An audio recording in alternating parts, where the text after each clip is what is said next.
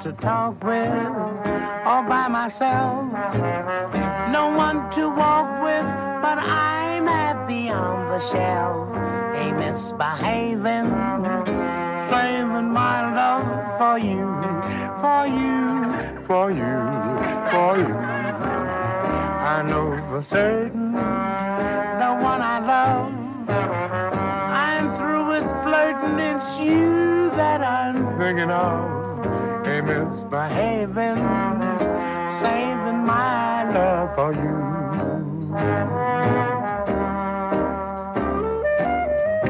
Like Jack Horner in the corner, don't go nowhere. What do I care?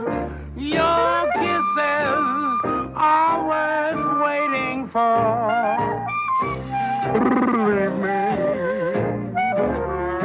I don't stay out. Well, Thank you. no place to go. I'm home about eight, just me and my radio. Ain't misbehaving, saving all my love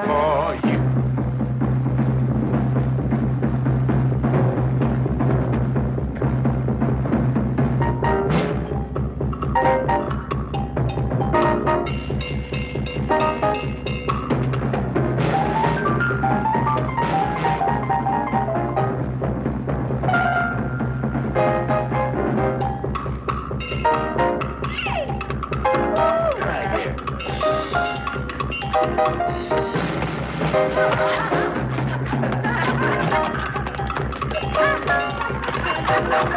you.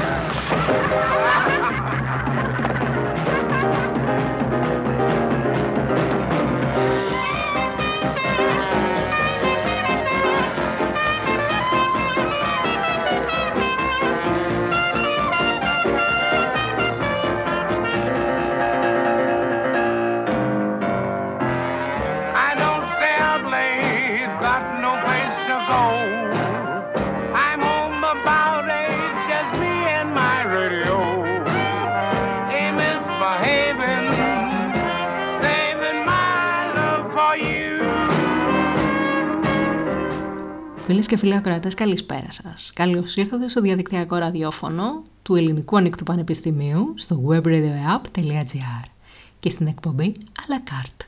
Για την επόμενη μία ώρα μαζί σας θα είναι η Αγγελική Σαββίδου και σήμερα θα πούμε μαζί μία ιστορία. Θα πούμε μία ιστορία η οποία διέρχεσε ανάμεσα στις 17 Ιανουαρίου του 1920 μέχρι τις 5 Δεκεμβρίου του 1933. Καθίστε αναπαυτικά, πάρτε και κάποιο απόσταγμα, αν έχετε και κάποιο πουρο, ανάψτε το, χαμηλώστε και το φωτισμό και κάθε τι που θα λέμε προσπαθήστε να το κάνετε εικόνα. Φίλες και φίλοι, σήμερα θα μιλήσουμε για την ποτοαπαγόρευση. Καλή ακρόαση!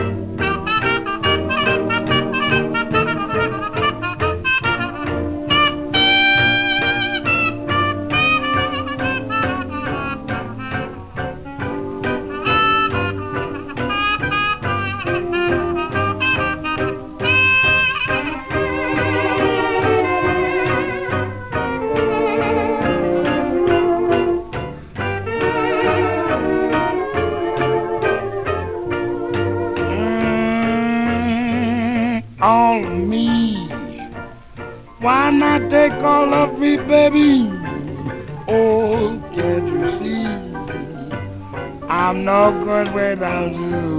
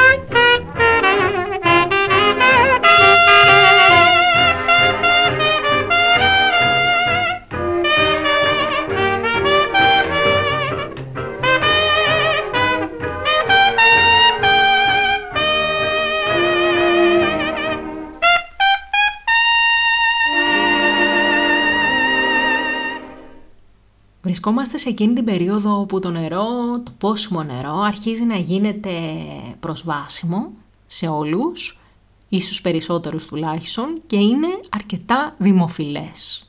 Όσοι εμπλέκονται από επιχειρηματική άποψη στην επέκταση του δικτύου, κάνουν το παν για να τονίσουν τα ωφέλη του και να μειώσουν ως και να εξαφανίσουν τη θεωρία την οποία υπήρχε μέχρι τότε ότι επρόκειτο για ένα σατανικό ποτό. Και αυτό γιατί το νερό μέχρι τότε ήταν τόσο βρώμικο όπου κουβαλούσε τόσα μικρόβια, ήταν αιτία για πάρα πολλούς θανάτους και φυσικά υπήρχε και η ισχυρότατη άποψη ότι το αλκοόλ ενισχύει το νοσοποιητικό σύστημα. Πώς το καταρρύπτεις αυτό; το οποίο έχει εδρεωθεί από αρχαιοτά των χρόνων, στις αρχές του 19ου αιώνα, όταν το νερό ήταν τόσο επιβλαβές για να έχουμε μία εικόνα της κλίμακας, ο μέσος Αμερικανός κατανάλωνε περίπου 7 γαλόνια αποστάγματος, 7 γαλόνια αλκοόλ το χρόνο, τα οποία εκείνη την εποχή ήταν ρούμι, μπράντι, τζιν, ουίσκι, ε, ροφήματα όπως ο καφές και το τσάι ήταν πάρα πολύ ακριβά και οι μπύρες είχαν πάρα πολύ μικρή διάρκεια ζωής. Το παγωμένο νερό τότε έλεγαν ότι είναι επικίνδυνο και σε δημόσιες αντλίες στη Κομιτεία της Φιλαδέλφειας υπήρχαν ταμπέλες μεγάλες δίπλα οι οποίες έγραφαν «Θάνατος σε όποιον πίνει γρήγορα». Αλλά και στη Νέα Υόρκη δεν ήταν καλύτερα τα πράγματα τα λιμνάζοντα νερά τα οποία είχαν σχηματίσει βάλτους γύρω από το, τους ποταμούς Χάνσον και Ίστ, περιμετρικά του Μανχάταν, ήταν αιστείες μικροβίων. Όμως ο πληθυσμός είχε αρχίσει να αυξάνεται δραματικά. Άρα το καθαρό νερό ήταν επιτακτική ανάγκη, δεν ήταν πια πολυτέλεια. Οπότε το 1837 στείνεται το πρώτο υδραγωγείο, εκεί που είναι σήμερα το Central Park. Το νερό το οποίο υπάρχεται εκεί ξεκινάει, κάνει μια διαδρομή 40 χιλιόμετρα βόρεια της πόλης από την περιοχή του Κόρον.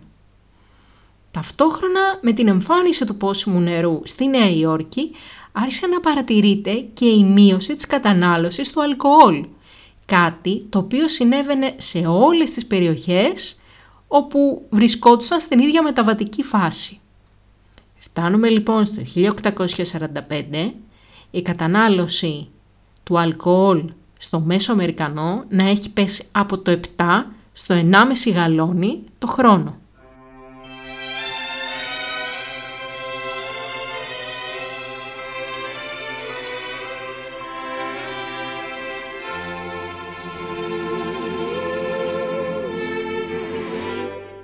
What a difference a day made. Twenty four little hours. What the sun and the flowers. Mm, where there used to be rain. My yesterday dear. Today I'm a part of you, dear. My lonely nights are through, dear.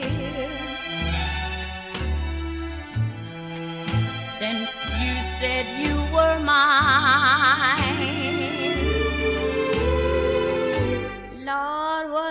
Difference a day makes. There's a rainbow before me. Skies above can't be stormy. Since that moment of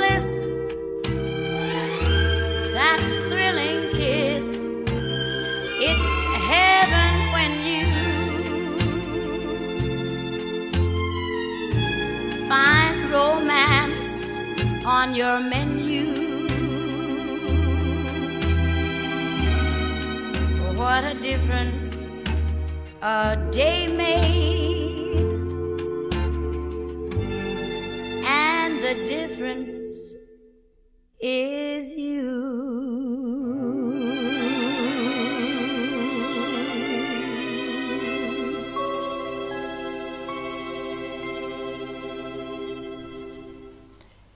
Dana Washington, What a difference a day make.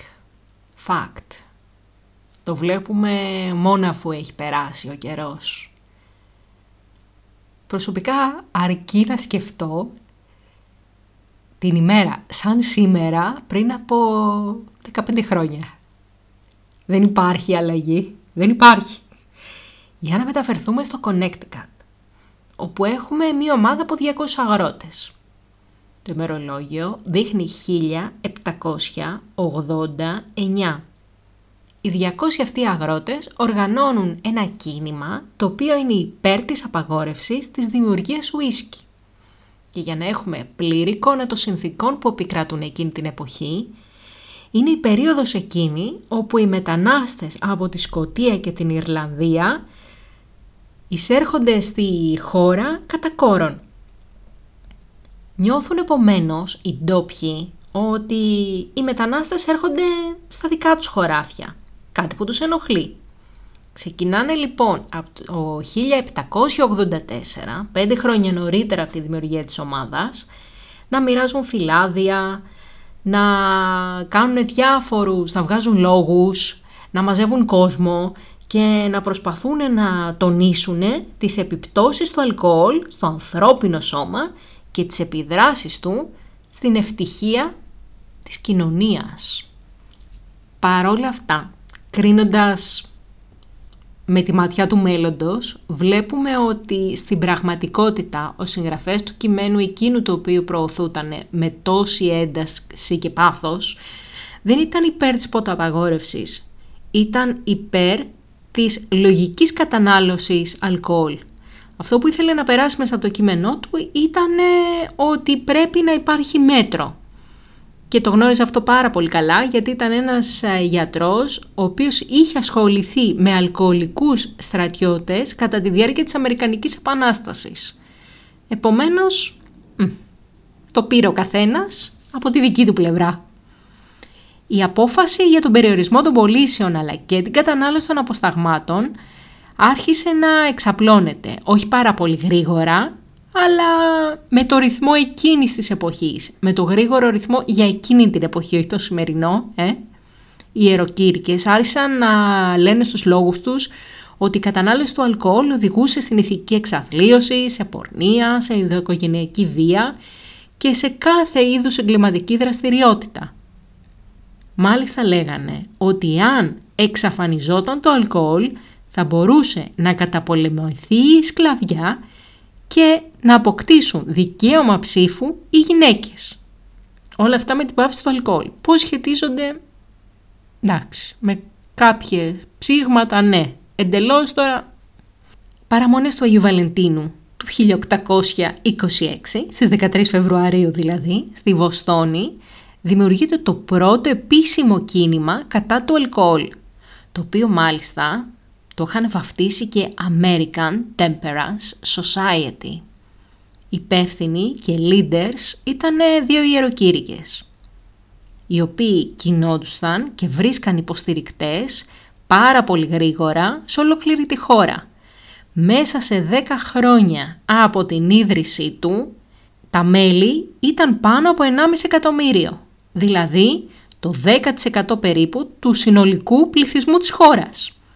Πολύ έντονοι ακτιβιστές οργάνωναν τρομερές καμπάνιες, ενημέρωναν τους εργοδότες ότι αν έδιναν έστω και το παραμικρή ποσότητα αλκοόλ στους εργαζομένους τους, μιλάμε με εκείνα τα δεδομένα, όχι με τα σημερινά, ε, αλκοόλ στο χώρο εργασίας, αυτό θα μείωνε αισθητά την απόδοσή τους. Μου πέσει και το καπάκι από το στυλό, αυτό ήταν το κλίνκ που ακούσατε. Επίσης έλεγαν στις γυναίκες ότι η κατανάλωση του αλκοόλ θα έκανε τους άντρες τους άπιστους. Άρα δημιουργήθηκε ένα ακόμα πιο δραστικό ε, από ότι ήταν το θρησκευτικό αυτοκίνημα για να γίνει το αλκοόλ τόσο μισητό σχεδόν από όλους. Και σε ποιον θα ρίξουν την ευθύνη, σε ποιον άραγε;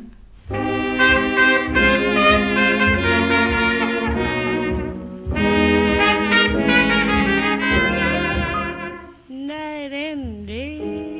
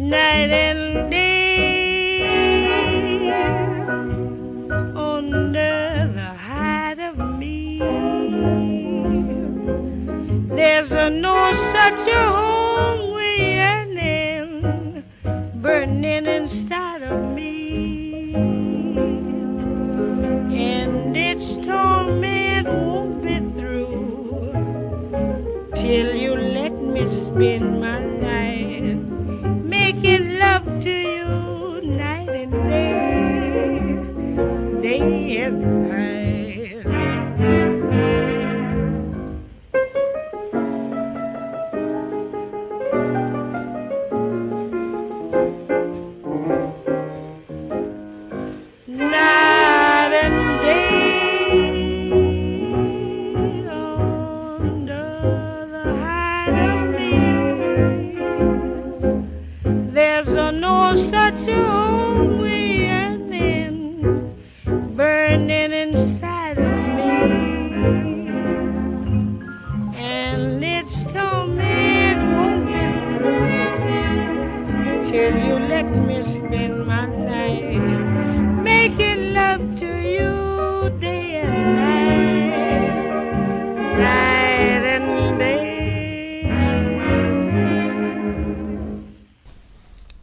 Συντροφιά σας κρατάει η Αγγελική Σαββίδου μέσα από το Web Radio App, το διαδικτυακό ραδιόφωνο του Ελληνικού Ανεκτού Πανεπιστημίου.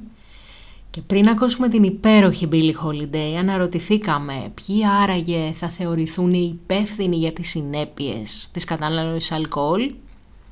Βρισκόμαστε στα μέσα της δεκαετίας του 1840 στην Αμερική, τότε που η χώρα δέχεται το πρώτο μεγάλο κύμα των μεταναστών – Πρώτη-πρώτη ήταν οι Γερμανοί, οι οποίοι έφτασαν στη χώρα όχι λόγω φτώχειας.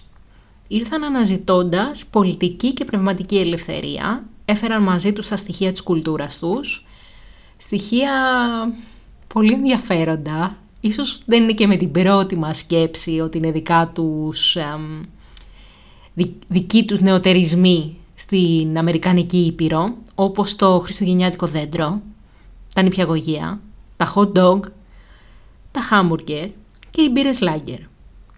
Ο Νικόλας Σέιτς ήταν ο πρώτος που εγγενίασε ένα ζηθοποιείο στη 13η οδό του Μανχάταν για να εξυπηρετεί όλο και περισσότερους κήπους του Greenwich Village που μαζεύονταν εκεί για να πίνουν μπύρα.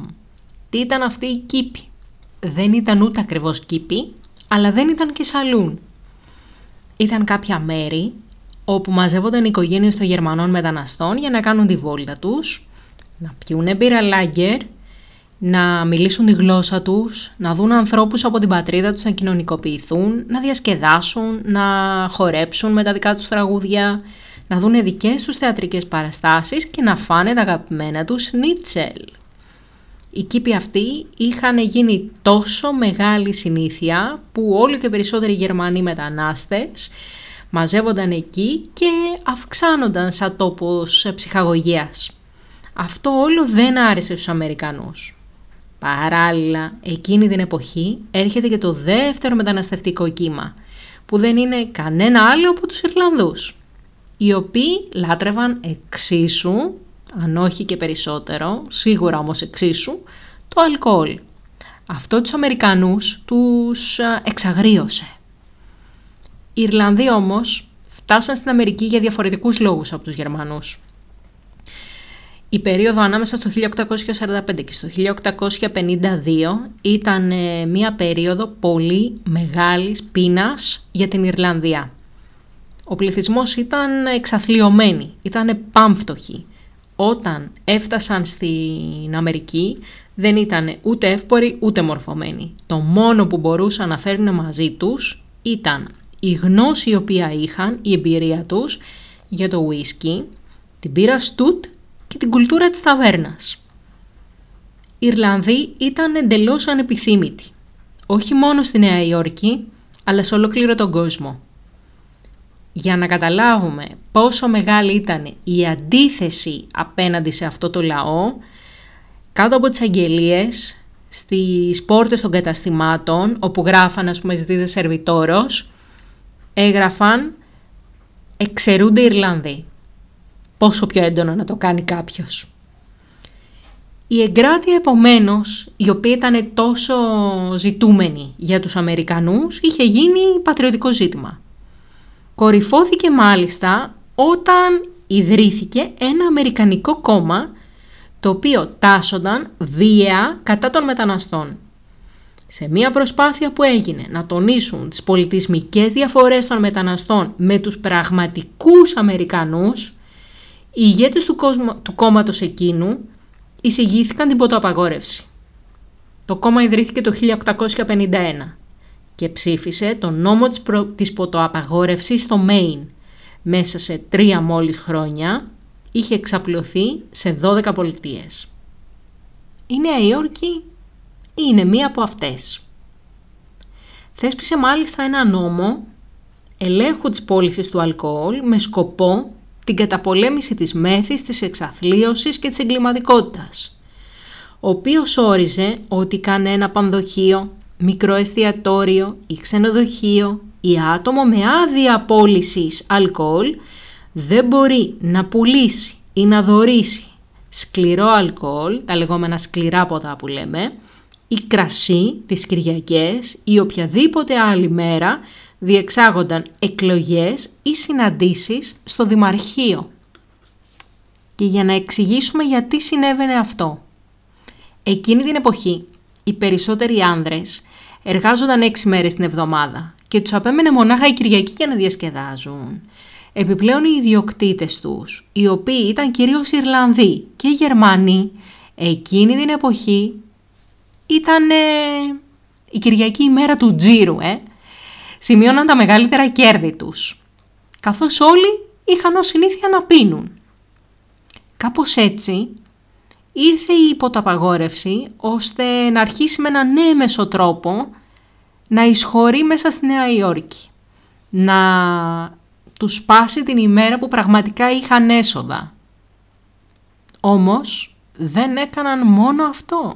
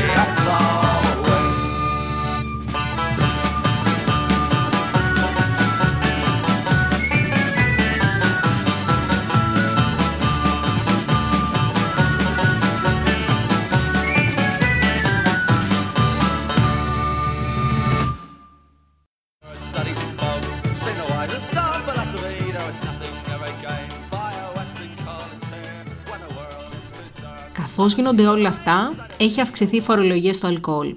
Όμως, αυτό δεν μειώνει την... δεν επηρεάζει την κατανάλωσή του. Έτσι χρειάζεται να βρεθούν άλλοι τρόποι για να εισχωρήσουν οι απόψεις αυτές μέσα στα κοινωνικά στρώματα.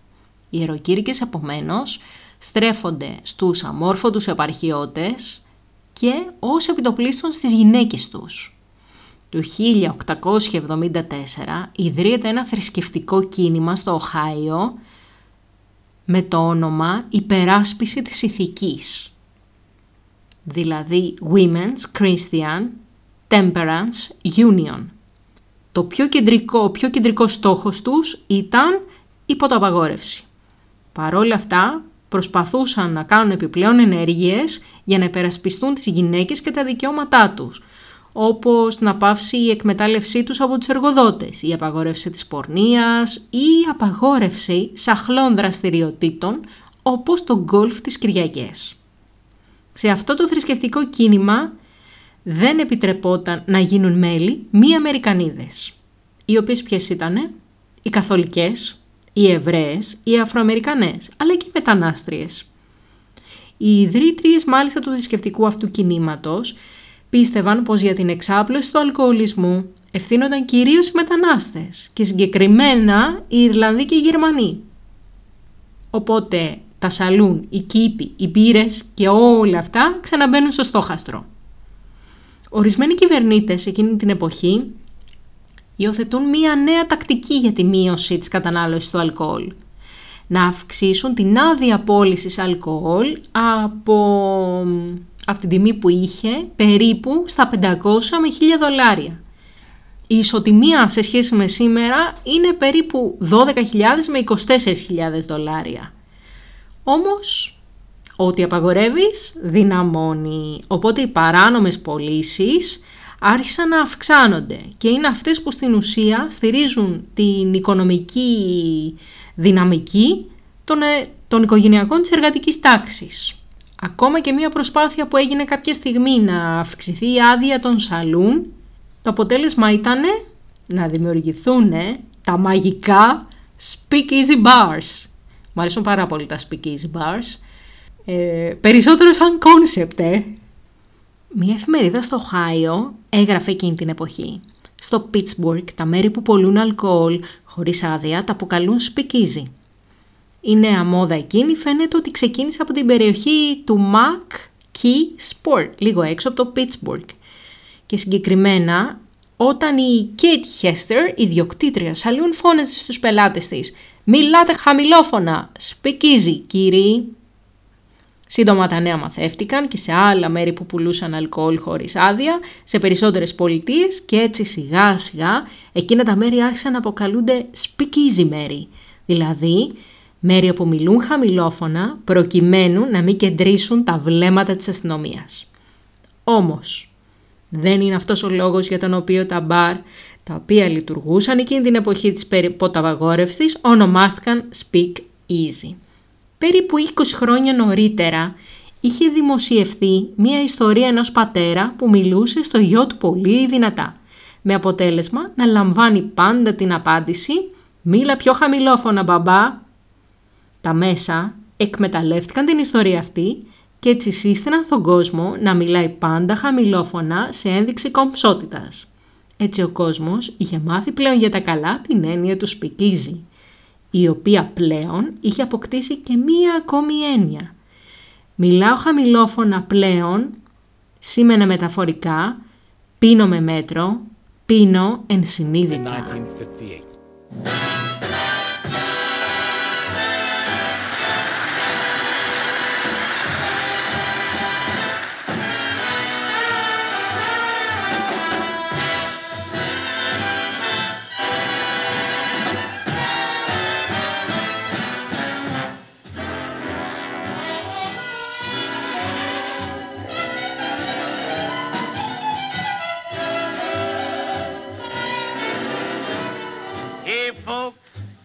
Story about Minnie the Moocher.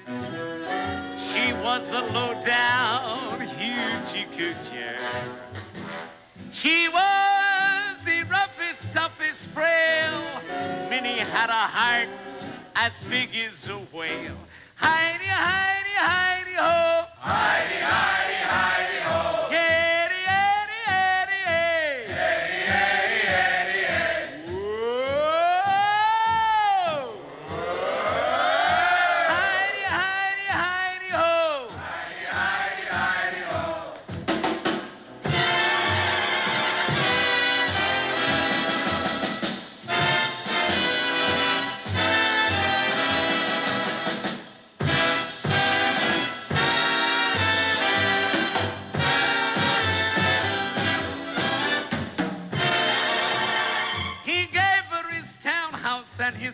racing horses. Each meal she ate was a dozen courses. Had a million dollars worth of nickels and dimes. She sat around and counted them all a million times. Howdy, howdy, howdy, howdy, howdy, howdy, howdy. Howdy, howdy, howdy, howdy, howdy, howdy.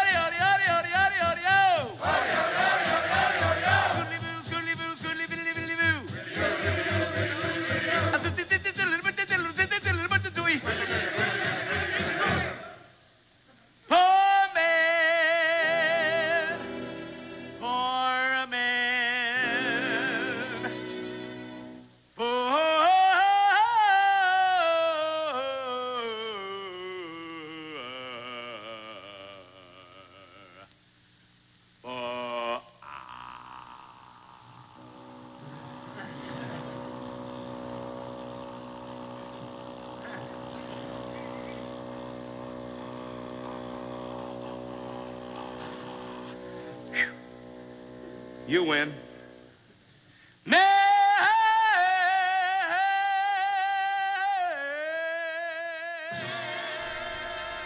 Πώς σας φαίνεται το ταξίδι πίσω στο χρόνο; Δεν κινούμαστε πάρα πολύ γρήγορα προς το σήμερα, ε, προς τα εδώ, αλλά ωραίες εικόνες, βαρέλιας, πρόμαυρα, μουσικές, ορχήστρες, μπαρ σε υπόγεια.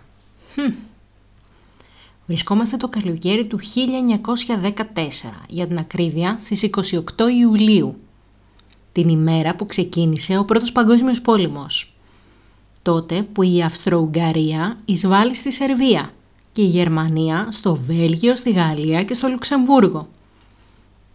Παρότι βρισκόμαστε στην άλλη πλευρά του Ατλαντικού και η Αμερική δεν έχει μπει ακόμα στη μάχη, κάτι που συνέβη και τρία χρόνια αργότερα, οι αντιγερμανικές κοινότητες έχουν αρχίσει να αναπτύσσονται για τα καλά μέσα στη χώρα. Οι εφημερίδες δημοσιεύουν λίστες με ονόματα Γερμανοαμερικανών με τίτλους και τους υποδειχνύουν ως εχθρούς. Και μάλιστα το κύμα αυτό είναι ακόμα πιο έντονο σε πολιτείες στο κέντρο της χώρας όπου πάρα πολλοί Γερμανοί είναι παραγωγή λάγκερ. Οι διαμάχες είναι έντονες και μάλιστα βίαιες.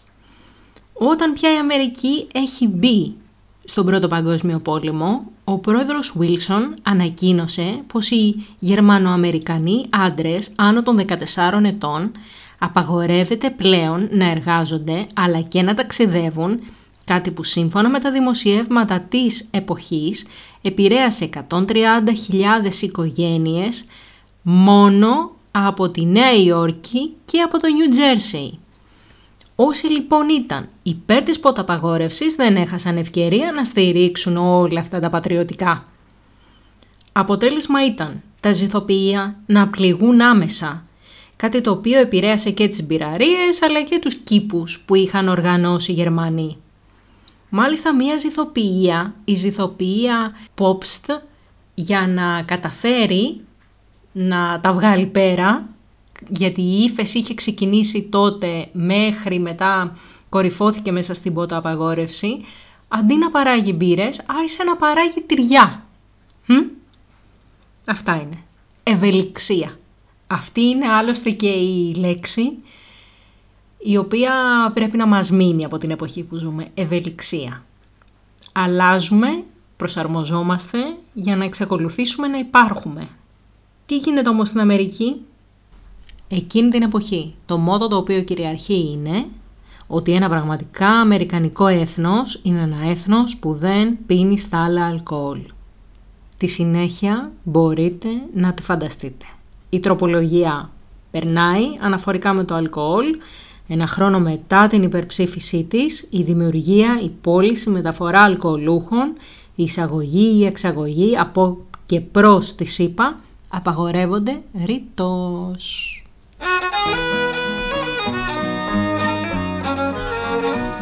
Prohibition is a failure, as anyone can see.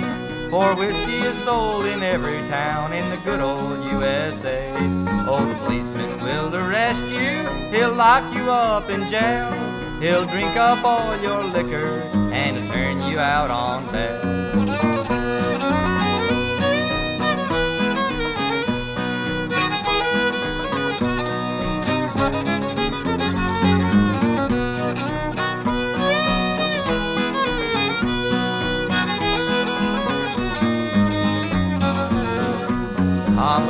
Back to Georgia to join the drinking clan, where whiskey's made of red seal lye and sold in old tin cans. Where the men they drink and gamble, and the women quarrel and fight, and the saloons they run wide open, and a man's killed every night.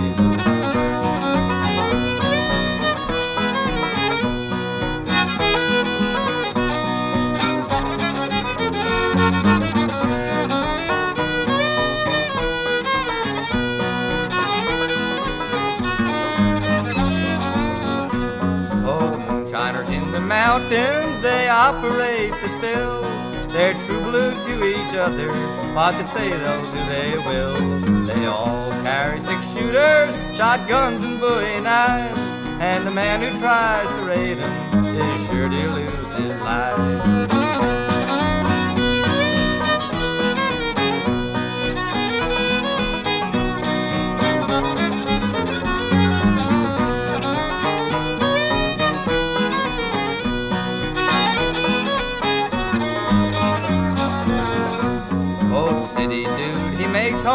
Most anyone can learn. He takes a can of old malt syrup and an old-fashioned churn. He adds a cake of yeast or two and he lets it work and foam. And a bottle or two on a Saturday night, he'll sing my home sweet home.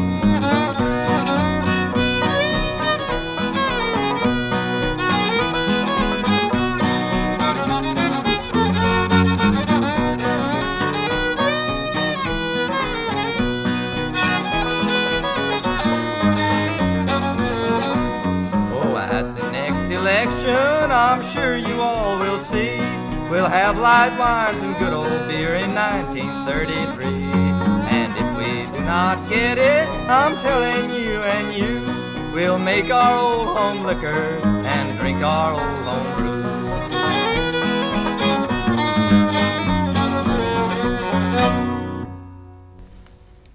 Το τραγούδι δεν το ακούσαμε τυχαία. Mm-mm. Λέγεται, τιτλοφορείται Prohibition is a failure. Δηλαδή η υποταγόρευση είναι μία αποτυχία. Κι όμως, το ότι σημάνθηκε η υποταπαγόρευση επισήμως στις 17 Ιανουαρίου του 1920 δεν σημαίνει ότι οι Αμερικάνοι δεν μπορούσαν να βρουν αλκοόλ. Εσείς πώς πάτε από αποστάγματα, καλά. Μμ. Η κατοχή και η κατανάλωση σε ιδιωτικούς χώρους δεν είχε απαγορευτεί. Ιδίως οι εύποροι Αμερικανοί είχαν προνοήσει να γεμίσουν τα κελάρια τους με κρασί και αποστάγματα τοπικά αλλά και εισαγόμενα. Επιπλέον χρηματοδοτούσαν ιδιοκτήτες ιδιωτικών λεσχών να κάνουν το ίδιο. Μάλιστα ο Λευκός Οίκος με εντολή του Προέδρου τότε Harding είχε αποκτήσει ένα πολύ μεγάλο γεμάτο κελάρι. Τότε, όπως σε κάθε δύσκολη εποχή, υπήρξε μία ομάδα ανοιχτόμυαλων Αμερικανών και Καναδών επιχειρηματιών. Μάλιστα, ο ένας ήταν ο γιος του Θεοδόρου Ρούσβελτ. Άρχισαν από το 1925 να χρηματοδοτούν με πολύ μεγάλα ποσά ξένα αποστακτήρια. Θεωρούσαν ότι στο μέλλον αυτό θα τους έφερνε υπερδιπλάσια χρήματα. Investing λοιπόν, ε, investing. Εκείνη την εποχή υπήρξαν ε, μάλιστα λαμπρά παραδείγματα από bartenders οι οποίοι έφυγαν από τη χώρα και πήγαν στη Βρετανία αλλά και στην Κούβα. Εκεί μπορούσαν να ασκήσουν το επάγγελμά τους, να σερβίρουν ευπόρους Αμερικανούς συμπατριώτες τους οι οποίοι ταξίδευαν. Κάποιοι αποφάσισαν να παραμείνουν στη χώρα, να ασχοληθούν μόνο με ιδιωτικές λέσχες και να σερβίρουν εκεί τα ποτά τους. Ποιοι άλλοι έπιναν όμως; Υπήρχαν ορισμένες θρησκείες που επέτρεπαν την κατανάλωση αλκοόλ και μάλιστα οι πιστοί τους αγόραζαν το κρασί της Θείας Κοινωνίας από κρατικούς φορείς. Και οι ιδιώτες όμως μπορούσαν να παράγουν για προσωπική τους χρήση μια μικρή ποσότητα κρασιού ή μιλίτη.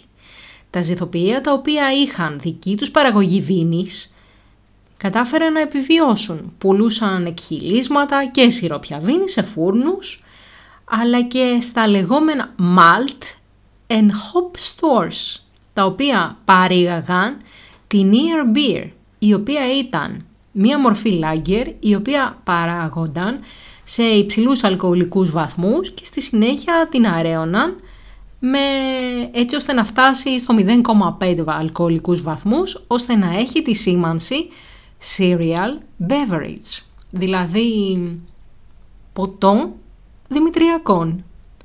Από την άλλη όμως υπήρχαν και αρκετοί παράνομοι διακινητές, συνήθως αυτοί έχουν το μεγαλύτερο ενδιαφέρον, οι οποίοι εισήγαγαν τις μπύρες αυτές επιπλέον αλκοόλ με τη χρήση βελόνων και δημιουργούσαν τις λεγόμενες spiked beer ή needle beer. Από τη λέξη βελόνα, ε! Οι φαρμακοποιοί έγιναν προμηθευτές αλκοόλ. Ο καθένας μπορούσε να αναζητήσει σε έναν από αυτούς, οι οποίοι δεν ήταν λιγότεροι από 35.000 και κατήχανε άδεια φαρμακείου και να τους συστήσει το Spiritus Frumenti, το οποίο ήταν ένα απόσταγμα καλαμποκιού. Και μάλιστα συνταγογραφούταν, σε εισαγωγικά αυτό, για χρήση μία, δύο ή και τρεις φορές την ημέρα. Οι συνταγογραφήσεις είχαν διάρκεια μόνο για 7 μέρες, αλλά ήταν πολύ εύκολο να ανανεωθούν. Μάλιστα τα αποστάγματα που παρήγαγε η American Medical Spirits Company, η οποία παλαιότερα ήταν αυτή που παρήγαγε το All Granddad Whisky, είπαμε, αλλάζουμε, εξελισσόμαστε για να συνεχίσουμε να υπάρχουμε. έφτιαχνε πλέον αλκοολούχα συσσαγωγικά φάρμακα, τα οποία μπορούσαν να θεραπεύσουν κάθε πιθανή αρρώστια από στομαχόπονο, καταράχτη, ζαλάδες, αλλά και προβλήματα στα νεύρα. 27 φαρμακαποθήκες που υπήρχαν στη χώρα είχαν στην κατοχή τους περισσότερα από 15 εκατομμύρια γαλόνια ουίσκι. Αριθμός αρκετά μεγάλος για να θεραπεύσει πολλούς. Μάλιστα ορισμένοι δεν συνταγογραφούσαν μόνο ουίσκι, αλλά και σαμπάνια. Πάντα βέβαια για ιατρικούς λόγους, ε. Web Radio App. Για λίγο, για πολύ λίγο ακόμα μαζί σας, η Αγγελική Σαββίδου. Και μην ξεχάσω πριν το τραγούδι να σας πω ότι υπήρχαν και φαρμακοποιοί οι οποίοι εισήγαγαν και διακινούσαν ένα ακόμη προϊόν αγαπημένο στην εκπομπή à la carte. Τα χωνευτικά bitters, τα οποία δεν είχαν απαγορευτεί. Το καμπάρι και το φερνέτ μπράνκα συγκεκριμένα ήταν πάρα πολύ εύκολο να τα βρει κανείς. Μάλιστα, ήταν ελεύθερο να τα φέρει κάποιος πίσω στην Αμερική, ο οποίος ερχόταν από την Ευρώπη. Οπότε η αμερικανική παλέτα άρχισε να γίνεται πιο δεκτική και οι γευστικές κάλικες να συνηθίζουν τις πικρές γεύσεις. Κάτι που μέχρι τότε δεν υπήρχε.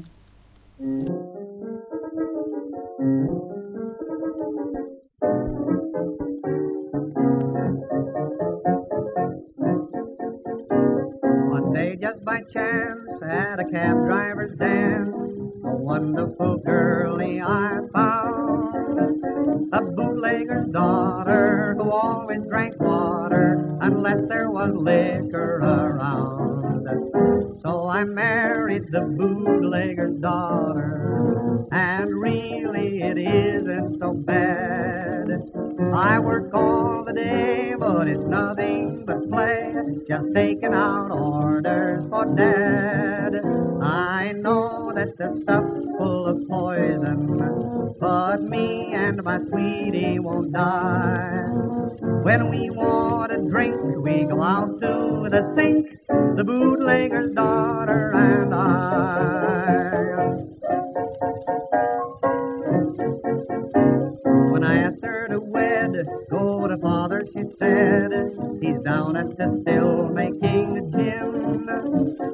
he, it's with joy that I welcome you, boy.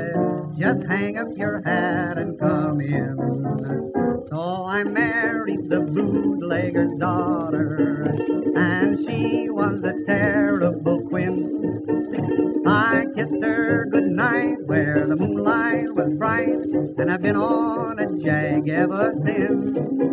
They say that her money is tainted, though it ain't quite as taint as they say.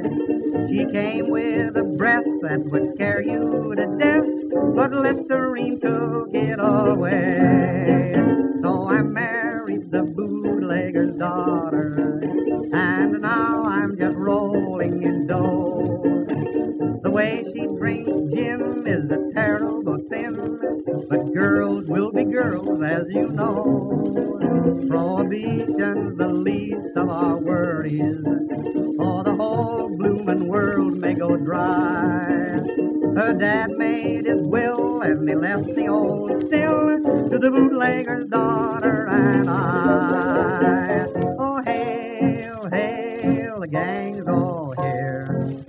Mustn't say the naughty word, mustn't say the naughty word. I'm meeting the very best people and moving in high society. Tonight the Mexican consul is bathing the tonsil with the bootlegger's daughter and me. Πριν περάσουμε σε ένα άλλο ενδιαφέρον κομμάτι της περίοδου της ποταπαγόρευσης, ε, θα ήθελα να σας αναφέρω ότι έχει παρατηρηθεί ότι εκείνη την περίοδο όπου οι πολιτείες η μία μετά την άλλη εφάρμοζαν αυτό το νόμο, δηλαδή μετατρέπονταν από βρεγμένες, δηλαδή υπήρχε κατανάλωση αλκοόλ, σε στεγνές, δηλαδή δεν υπήρχε κατανάλωση αλκοόλ, παρατηρήθηκε μια πολύ μεγάλη κάμψη στην άνθηση των πατέντων, των ανακαλύψεων, των νέων καινοτομιών. Θεωρείται ότι για να υπάρξει μία καινοτομία μία καινούργια χρήση, μία καινούργια ανακάλυψη. Χρειάζονται ομάδες, χρειάζονται παρέες και χρειάζεται τόπο συζήτησης. Τα bars, τα εστιατόρια, όλα αυτά που κάνουμε μπροστά από ένα ποτήρι κρασί ή μπροστά από ένα ουίσκι, από ένα ρούμι, από ένα κονιάκ, βοηθάει τις α, ιδέες να εξελιχθούν. Αν σκεφτούμε ότι όλοι οι coders είναι στη Silicon Valley. Ή στη Manda Avenue είναι οι εταιρείες οι διαφημιστικές. Όλοι αυτοί μετά τις δουλειές τους συναντιούνται σε bars. Συζητάνε, κάπως έτσι ανθίζουν οι καινοτομίες. κάπως έτσι δημιουργούνται τα καινούργια κανάλια, οι καινούργιοι τρόποι. Όταν οι κοινωνίες ήταν στεγνές, οι πολιτείες ήταν στεγνές, ο κόσμος δεν μπορούσε να συναντηθεί στα μπαρς, να συζητήσει ελεύθερα, να λειτουργήσει το μυαλό αβίαστα, να αφαιθεί και είχαμε λιγότερες ανακαλύψεις. Δεν το λέω εγώ, οι έρευνες το λένε. Νομίζω όμως ότι πρέπει να έχουν δίκιο. Και δεν είναι τόσο το, η κατανάλωση αλκοόλ, όσο η συνέβρεση και η ελαφρά χαλαρότητα που φέρνει η κανονική, η λογισμένη κατανάλωση αλκοόλ. Τι άλλο συνέβαινε λοιπόν εκείνη την εποχή; Είπαμε ότι υπήρχε παράνομη παραγωγή ποτών. Η παράνομη παραγωγή λεγόντουσαν moonshiners. Όμως όλοι οι moonshiners δεν κάνανε καλή παραγωγή. Τα προϊόντα δεν ήταν όλα κατάλληλα προς κατανάλωση. Αποτέλεσμα ήταν κάποιοι από αυτούς, αλλά και πάρα πολλοί καταναλωτές, να υποφέρουν από τυφλώση, από παράλυση ή να πεθαίνουν. Η σπιτική παραγωγή δε στα ύψη, είχε ανέβει κλίμακα. Έχει καθιερωθεί να λέγεται ότι για να φτιάξουν τζιν το ανακατεύανε τα συστατικά μέσα στις μπανιέρες με νερό βρύσης. Γι' αυτό και έχουν καθιερωθεί ως bath tube jeans. Όσο λοιπόν έμπειρος κι αν ήταν ο παραγωγός, το αποτέλεσμα ήταν από μέτριο ως κακό. Εκείνη την εποχή, εκτός από τα speakeasy bars, αρχίζουν να εμφανίζονται και τα blind pig ή blind tiger bars, δηλαδή τα τυφλά γουρούνια ή οι τυφλές τίγρης. Ήτανε μέρη τα οποία δεν ήταν ακριβώς μπαρ, είχαν ακόμα χαμηλότερης ποιότητας αλκοόλ. Εκεί ήταν που πρωτοαναφέρθηκε και οι spiked beers. Η moonshine είχαν αυτά τα κακής ποιότητας αποστάγματα, τα οποία τα αλλάζανε περίπου με 25 cents, για να καταλάβουμε το τίμημα. Προσέξτε τι είχαν κάνει. Θεωρείτε ότι δίναν 25 cents για να ρίξουν μια ματιά στα γρήγορα, στα γουρούνια, pig, ή όπως αλλιώς αποκαλούσε τον τόπο που διεξάγονταν αυτό το υπέροχο και ιδιόμορφο, ιδιοφιές κόλπο. Τι κάνανε λοιπόν; Υπήρχε ο ιδιοκτήτης, ο οποίος στο σπίτι του διατηρούσε ένα χώρο όπου ερχόταν ο καθένας και ήθελε να δει μέσα από ένα τείχο. Ο τείχος είχε μία τρύπα στο πλαϊνό μέρος του σπιτιού. Ο πελάτης δηλαδή στεκόταν εκεί μπροστά στην τρύπα, έβαζε ένα άδειο μπουκάλι μέσα με ένα ποσό, με χρήματα. Μετά επέστρεφε το μπουκάλι από την τρύπα και μέσα είχε ποτό. Παράνομα whisky bars που λειτουργούσαν έξω από τα σπίτια τους, ε. Χαμός! Στη Νέα Υόρκη μάλιστα, στη δεκαετία του 20, υπήρχαν πάνω από 100.000 Peak Easy Bars και Blind Pigs, αλλά και Blind Tigers. Φοβερά ονόματα έχουν βγει από τέτοια κλαμπ, ε. ε Bill Holiday, γι' αυτό για ακούσαμε. Louis Armstrong, γι' αυτό για ακούσαμε. Αλλά και πόσοι πόσοι άλλοι. Όπως συνέβαινε και στους κήπους της μπύρας που είχαν φτιάξει οι Γερμανοί. Αλλά και στα σπικιζι μπαρ αυτής της εποχής υπήρχε φαγητό, υπήρχε jazz, ορχήστρα, παραστάσεις, cocktails, dress code. Υπήρχαν όλα αυτά τα οποία μπορούσε να ακολουθήσει κανείς. Αξέχαστες βραδιές θεωρώ, ε. Και εδώ ερχόμαστε σε ένα άλλο ενδιαφέρον κομμάτι, γιατί αν αρχίσουμε να μιλάμε για τα, για τα speakeasy και για την πότα απαγόρευση δεν υπάρχει τέλος, πριν κλείσουμε θα ήθελα να σας αναφέρω το Detroit. Και υπάρχει ένα μυστικό κλικ εδώ. Το Detroit ήταν μια πόλη όπου το βασικό εισόδημα προέρχονταν από αυτοκινητοβιομηχανία. Κατά τη διάρκεια της ποτοαπαγόρευσης, το μεγαλύτερο μέρος των εσόδων των κατοίκων της ερχόταν από το ποτό. Γιατί σας το λέω αυτό; Γιατί οι moonshiners για να ξεφύγουν με τα ποτά χρησιμοποιούσαν αυτοκίνητα. Υπήρχαν λοιπόν κυνηγητά με αυτοκίνητα με την αστυνομία, βάζανε πιο ενισχυμένες αναρτήσεις για να μην κάθονται τα αυτοκίνητα από το βάρος. Μάλιστα ένα από τα αυτοκίνητα τα οποία είχε χρησιμοποιηθεί εκείνη την εποχή ήταν το Ford V8 και είχαν τόσο μεγάλο πάθος με τα αυτοκίνητα και την ταχύτητα ώσπου εκείνη την εποχή εκεί βρίσκεται ο πρόδρομος του NASCAR. NASCAR είναι η National Association of uh, Stock Car Auto Racing. Θα κάνουμε μια εκπομπή γι' αυτό. Έχει ενδιαφέρον να δούμε πώς οι Moonshiners και διάφορα άλλα κακοπιά και παράνομα στοιχεία για να ξεφύγουν δημιούργησαν τους αγώνες ταχύτητας. Web Radio App, διαδικτυακό ραδιόφωνο του Ελληνικού Ανοιχτού Πανεπιστημίου. Η ώρα πέρασε. Σας ευχαριστώ πάρα πολύ που ήσασταν μαζί μου. Να προσέχετε τους εαυτούς σας. Πολλά πολλά φιλιά!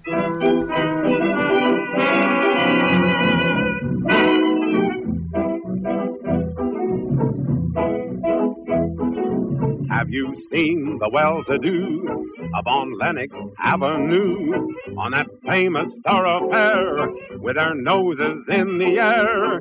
High hats and colored collars, white spats and fifteen dollars, spending every dime for a wonderful time. If you're blue and you don't know where to go to, why don't you go where Harlem sits? Putting on the wrist. Angle gowns upon a bevy of high browns from down the levee, all misfits, putting on a wrist. That's where each and every Lulu Bell goes. Every Thursday evening with her swell bows. Rubbing elbows, come with me and we'll attend their jubilee and see them spend their last two bits putting on the wrist. Thank you.